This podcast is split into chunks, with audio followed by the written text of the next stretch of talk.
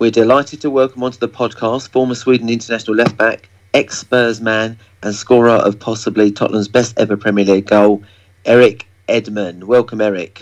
Thanks for having me. Welcome, listeners, to YE1 Daily.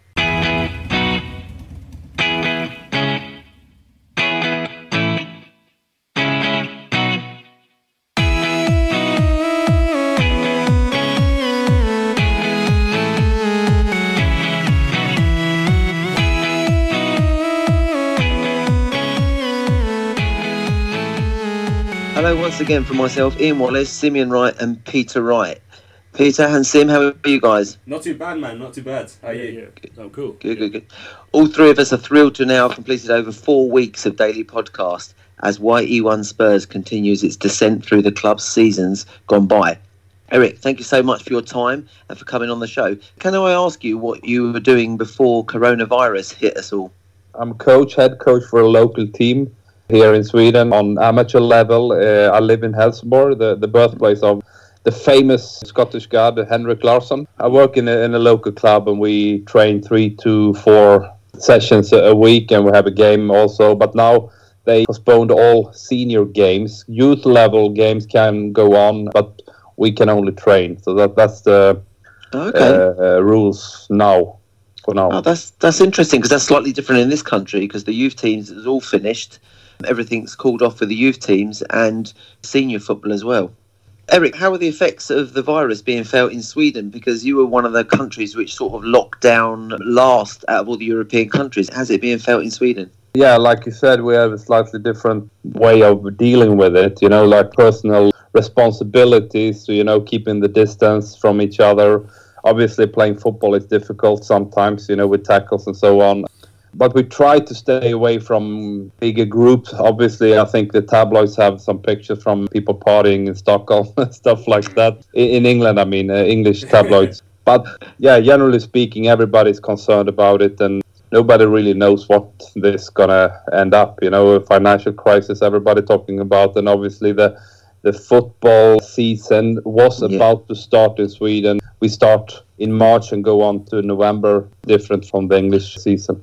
That must be very difficult because your season could be completely wiped out, couldn't it? Yeah, definitely. Uh, as it is now on, on amateur level, instead of playing 22 games, we play only half, uh, 11 games. But nobody really knows if it's going to be any football at all this season. So, yeah, we have to wait and see. Okay, so if we can sort of move on to your club career, Eric. So you started your career actually where you're sort of living now in Helsingborg. So you played 61 times between 97 and 99. But then you went to Torino. What happened at Torino? Because you, you didn't really start a game. I mean, you were about 21 years old. What happened? What went wrong there? If you recall, Serie A at that time was probably the best league in the world. I think I should have stayed. You know, it's easy to say afterwards, but I should have stayed another season for in Helsingborg. Maybe taken a different kind of step instead of going to Serie A. I should move to Holland. What I did a couple of years later, where the level is slightly less competitive, eh, so to speak. I was 20, 21 at the time, and I competed with Francesco Coco. If you know this guy, he played a little bit for Italy, Yeah. and he was left back, so he was the first choice. I really never really got a chance, to be honest. Yeah. Didn't deserve the chance. To, you know, that's also the, the truth. Oh, really? That's really honest of you. Why do you say you didn't deserve a chance? Nah, apparently the coach thought Coco was a better player, and yeah, I think maybe with slightly more uh, experience that he had at the time, he was also better. I played a couple of uh, Coppa Italia games, but never really made it. Oh, okay. And then you went to Germany for a season. What sort of prompted that move? Actually, half a season. I went on trial with Chelsea for a week during Christmas time, and I had a great week with them. Uh, Vialli was the coach. They had a Nigerian left back, and he was going to Africa Cup. Celestine Babayaro. Exactly, exactly right. And he was going to Africa Na- Cup of Nations, and they wanted to bring in a, a left back. And I thought, yeah, uh, I did well. Uh, maybe I should get a contract, a short-term contract or something. But eventually, they thought, okay, this guy is not playing for Torino. He should not play here. That's probably how Vialli thought about it.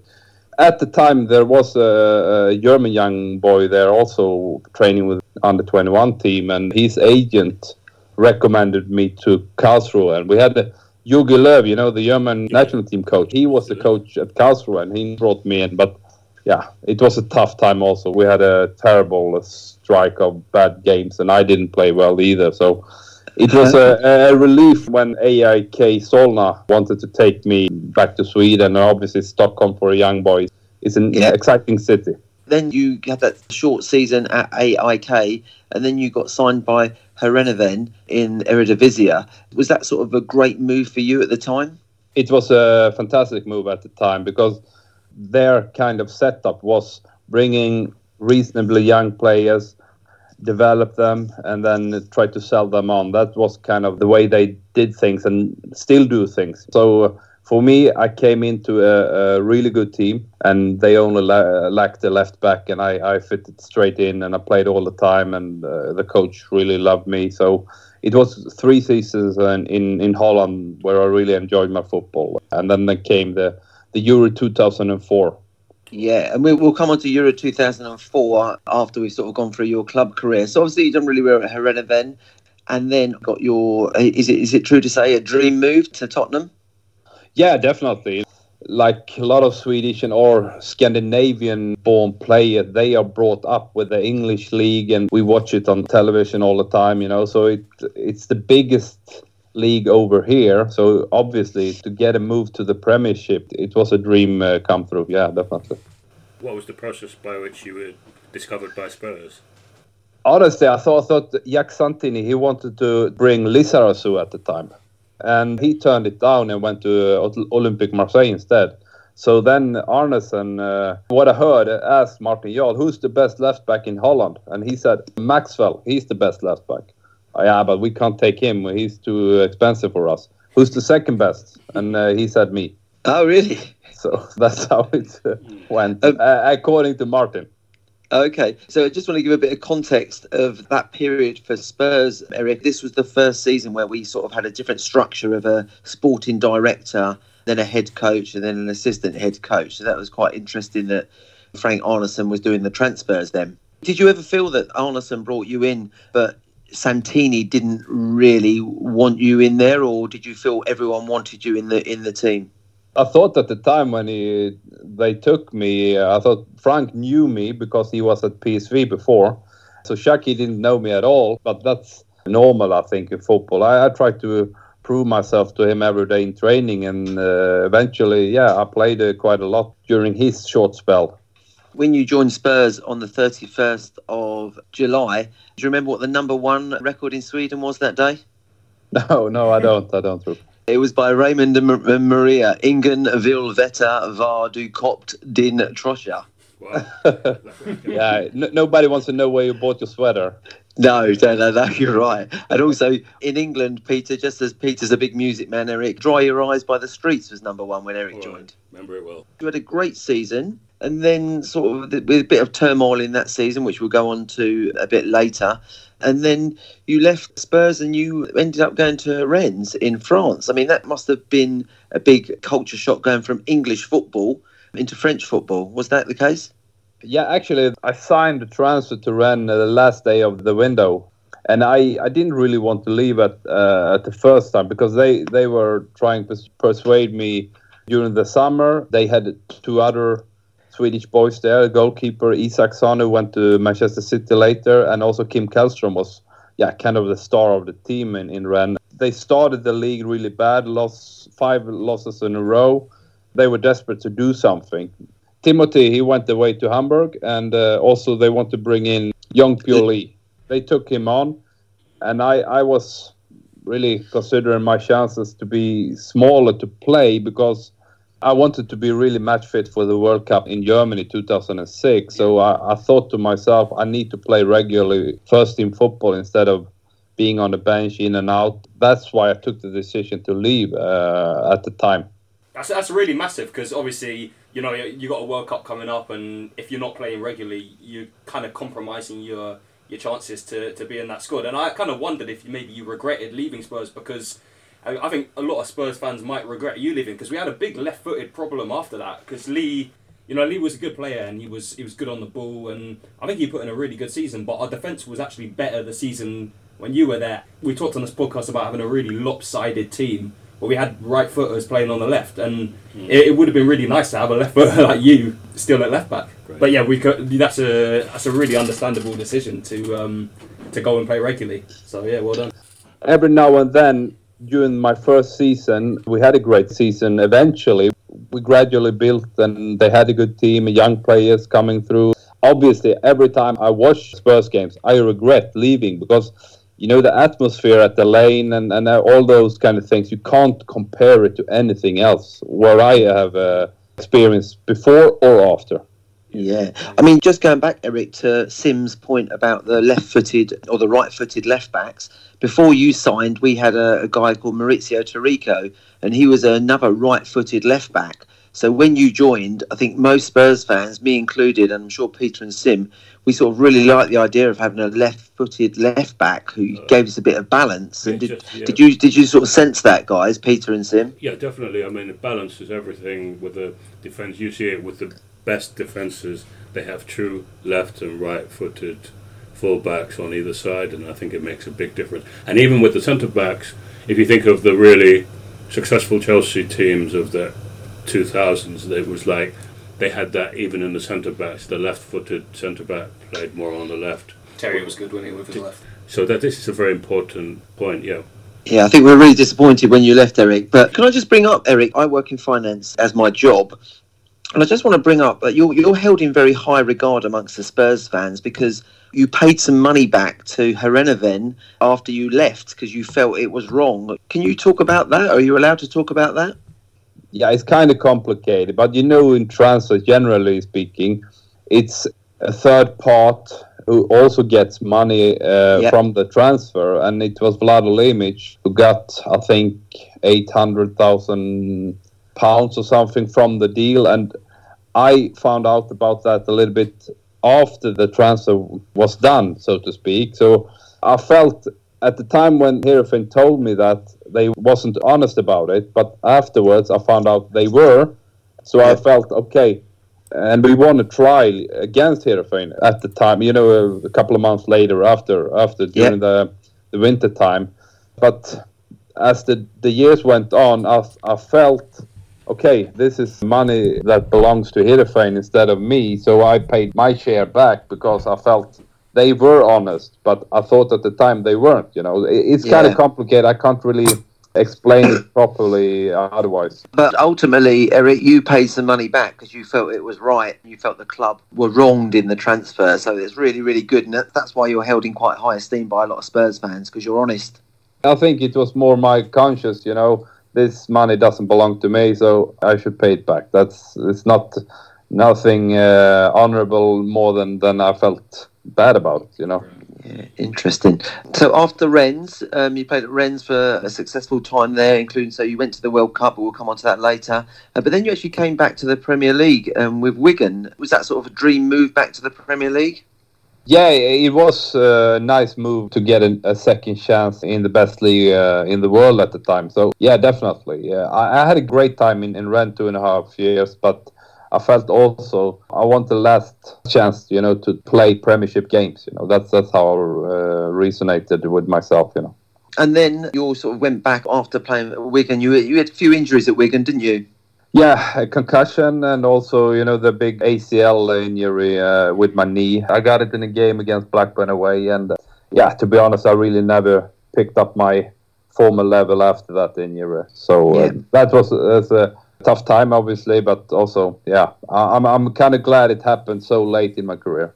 Yeah, agreed. And did your family? Um, I don't know if you had your family when you were at Spurs, but obviously, I think you had your family when you were at Wigan. Did did they sort of like living in England? Yeah, definitely. You know, the life in England is quite similar to Swedish way of doing things and the mentality and the culture and, and all those kind of things. Uh, so they really enjoyed living in England. Yeah. Just a question about Wigan. You know, you talked about how playing at White Hart Lane was so amazing, and we all remember. You know, we all really miss it since it kind of got knocked down and we moved to our new home. But like, just about White Hart Lane, the atmosphere there. Was it at all difficult to fire yourself up for the Wigan games because it's fair to say that rugby league is the biggest sport in Wigan. It's actually bigger than football. They're, they're more they care more about that team, and the attendances kind of suffer a little bit. Was it difficult at all to fire yourself up with a smaller crowd? No, I, I never really uh, had difficulties to, Okay. to fire myself up because I like football, you know, generally speaking. So Yeah. uh, for me, it was a great chance to prove myself against the best players, more of that. But you can't compare anything, I think, to White Hart Lane or maybe Anfield or, you know, the Highbury, also Stamford Bridge. It's so tight and the new stadiums uh, who are built now, they are different. They are more like commercial Yeah. based constructions. It's about get out so much money you can get from the audience, and obviously the bigger the crowds, the bigger the money, and all those kind of things. But the atmosphere uh, around English football is, is not the same. That's my point of view. So then, after Wigan, um, you went full circle back to Helsingborg to sort of finish your career off there. Was that a successful spell there? Yeah, definitely. I am fortunate to be been part of the two best spells at this club, you know, in Helsingborg. Before I left, we won the league and the cup, and after when I came back, we also won the league and the cup. So it's nice to have that to look back on uh, now. I once read an interview about yourself when you stated that after football, you just wanted to go back to Sweden and live a simple life, having barbecues with friends and being close to nature. Is that true, or uh, and are you doing this? yeah, but sometimes when you're 22, uh, 23, 24, you, you say things. You know, I was very spontaneous, uh, and I, I remember Ledley and then the other players mocking me, uh, giving me stick about that interview because I I said something about Indians in Amazonas um, having That's a better right. life. You know, they they were killing a, a rattlesnake and then eat it, and then they were Yeah. not uh, happy with life. You know, sometimes you know, yeah, I talk too much. You know. That's brilliant. So, so we've sort of gone through your club career, which is a hugely successful club career, and uh, you know we really cannot wait to tomorrow come on to um, about the season 2004 2005 with Spurs. But if we could sort of move on to your international career, you actually played 57 times for Sweden and was involved in two World Cups and one Euros. How did you sort of feel when you got into the squad in 2002, the World Cup squad? You went to 2002. How was that? Yeah, it was obviously, you know, as a boy, you watch the World Cups and the finals, you know, European finals and, and World Cups. I had my debut at Old Trafford, my proper debut, and I played a, quite a good game against David Beckham at the time. We had a draw in, uh, against England. And then I was the first choice, more or less overnight after that. But I had a couple of bad international, bad, but less successful, so to speak. And eventually they went for another more experienced player at the left side. So I, I never really played in, in Japan.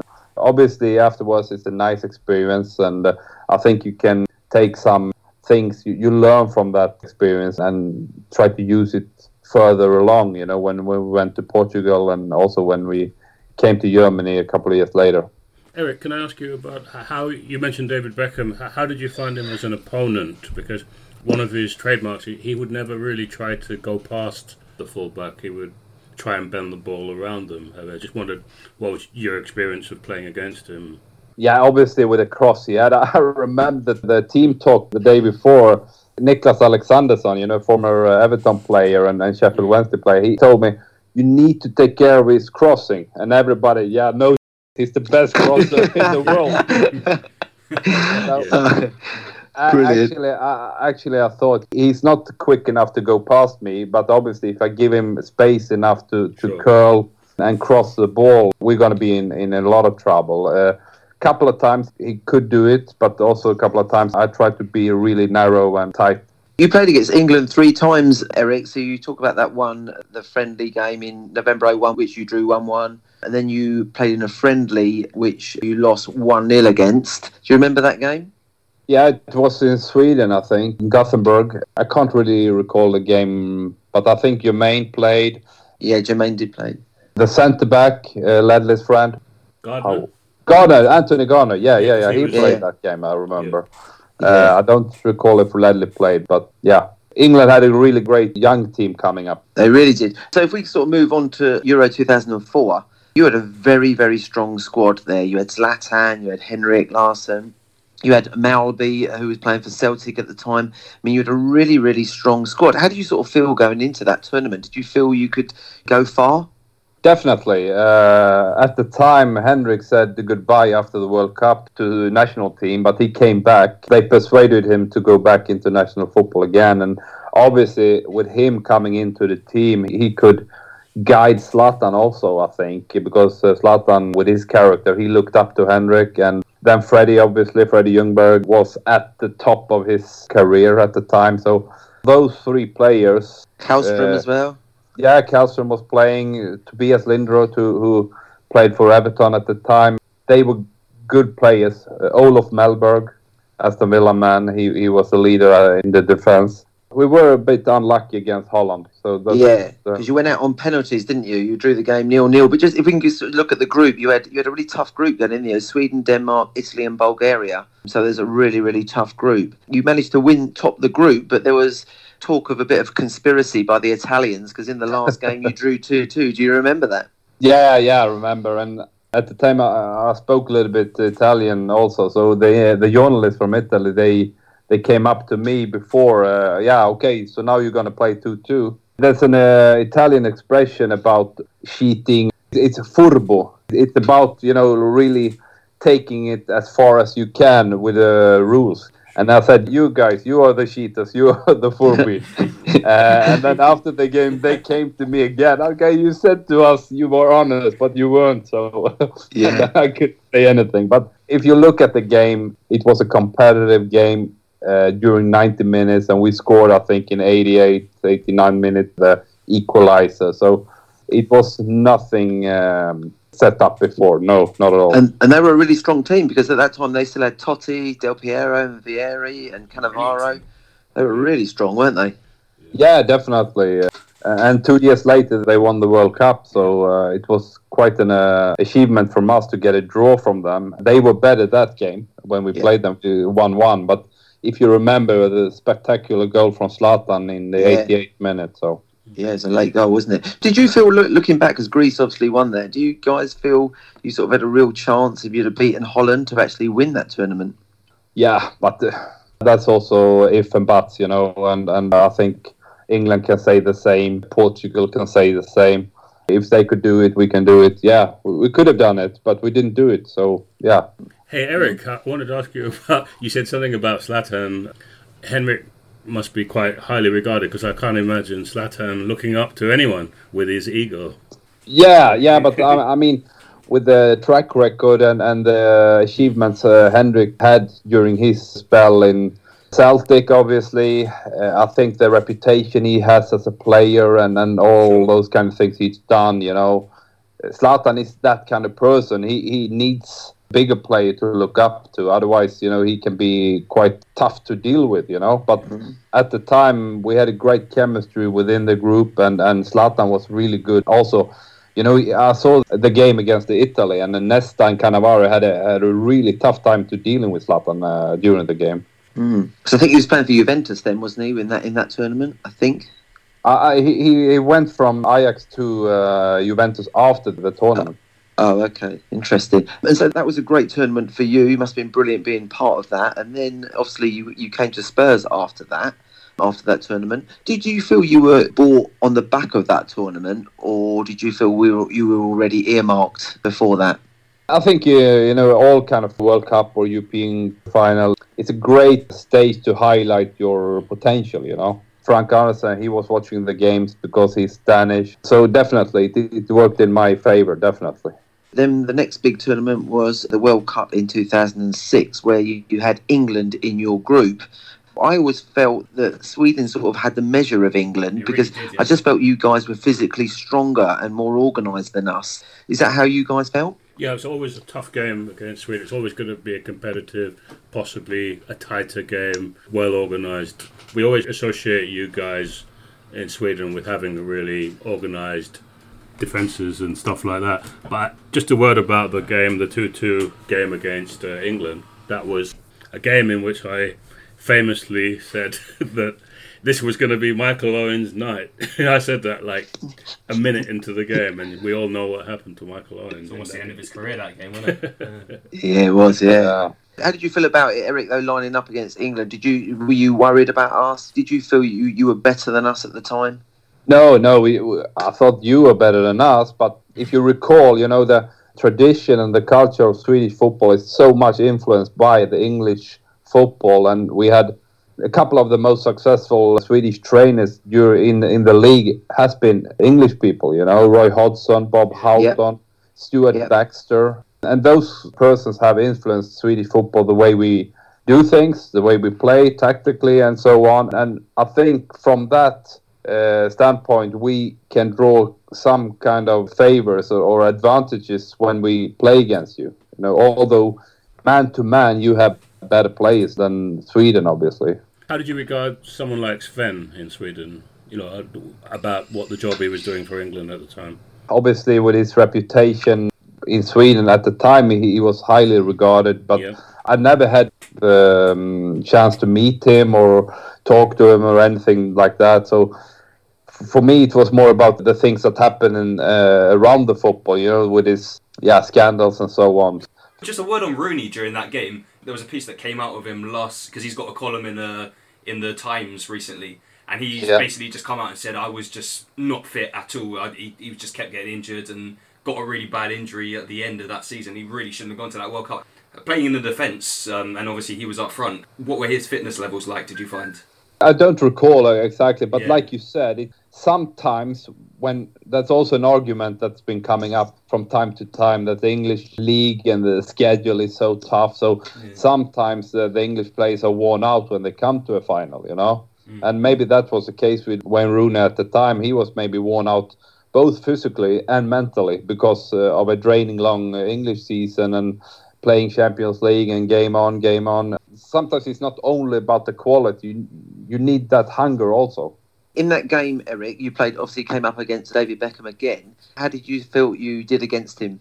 Actually, I came into the World Cup with an injury, so I was building my fitness level. You know, so I had a tough game. The first we we drew against Trinidad Tobago, a yeah. big big uh, disappointment for Swedish people and obviously the national team. And then we won against Paraguay and then the draw against England. Probably the best game we had that tournament. And then you went through and you played Germany in the next round, and they pretty much comprehensively beat you guys 2 0, didn't they? Yeah, we, we Henrik missed a penalty who could have made it more exciting and more, uh, yeah, maybe they were a little bit shaken after. If we scored that penalty, but we didn't, we also had a, a red card and they kind of just played with us because yeah. there were 2 0 after 10 minutes and they could have been 5 after a half an hour, you know. So, yeah, we, we never really stood a chance. That particular 2 2 game against England, the draw, I don't know how much you remember about the game, but do you remember the Joe Cole goal, the opening goal of the game? As I recall it, it was kind of shot outside the box, and yeah. uh, everybody knew the qualities of, of Joe Cole. But the structure, like you said before, the structure of the English team, I never really got the impression Sven or anybody else could get maximum no. of the qualities within the team or within the group out of the players because maybe they were competing for the same areas. Sven could never really get it out, you know, the quality you had in the team. Yeah, the I, don't, I don't think he got the blend right. Yeah, the, the big the big debate in this country is about Gerrard and Lampard and whether they really got the best, and we clearly didn't get the best out of them. But what was interesting was that our guy, you obviously played with him, Michael Carrick, couldn't really get a look in. I think he played against Ecuador in the last 16, but I think that was the only time he played in that tournament. And just people like that weren't really used well enough. He, yeah, he just never got the blend right, really. And Scholes as well. So thanks, guys. Eric, brilliant. Great to have your insight on what has been an absolutely wonderful uh, club career and an even better international career. Um, so it's brilliant to get an insight. So Eric, really, really appreciate uh, your time. Hope, hope you've enjoyed it. Yeah, definitely. Nice, Cheers, nice members to Cheers, talk Eric. about. And Sim and Peter, hope you guys are well and keep safe. Everyone, all listeners, keep safe in this lockdown period. And hopefully, you'll listen in for uh, Eric's views on the 2004 2005 season. Thanks, everyone, at YE1 Spurs. Thank you. Cheers, guys. Cheers.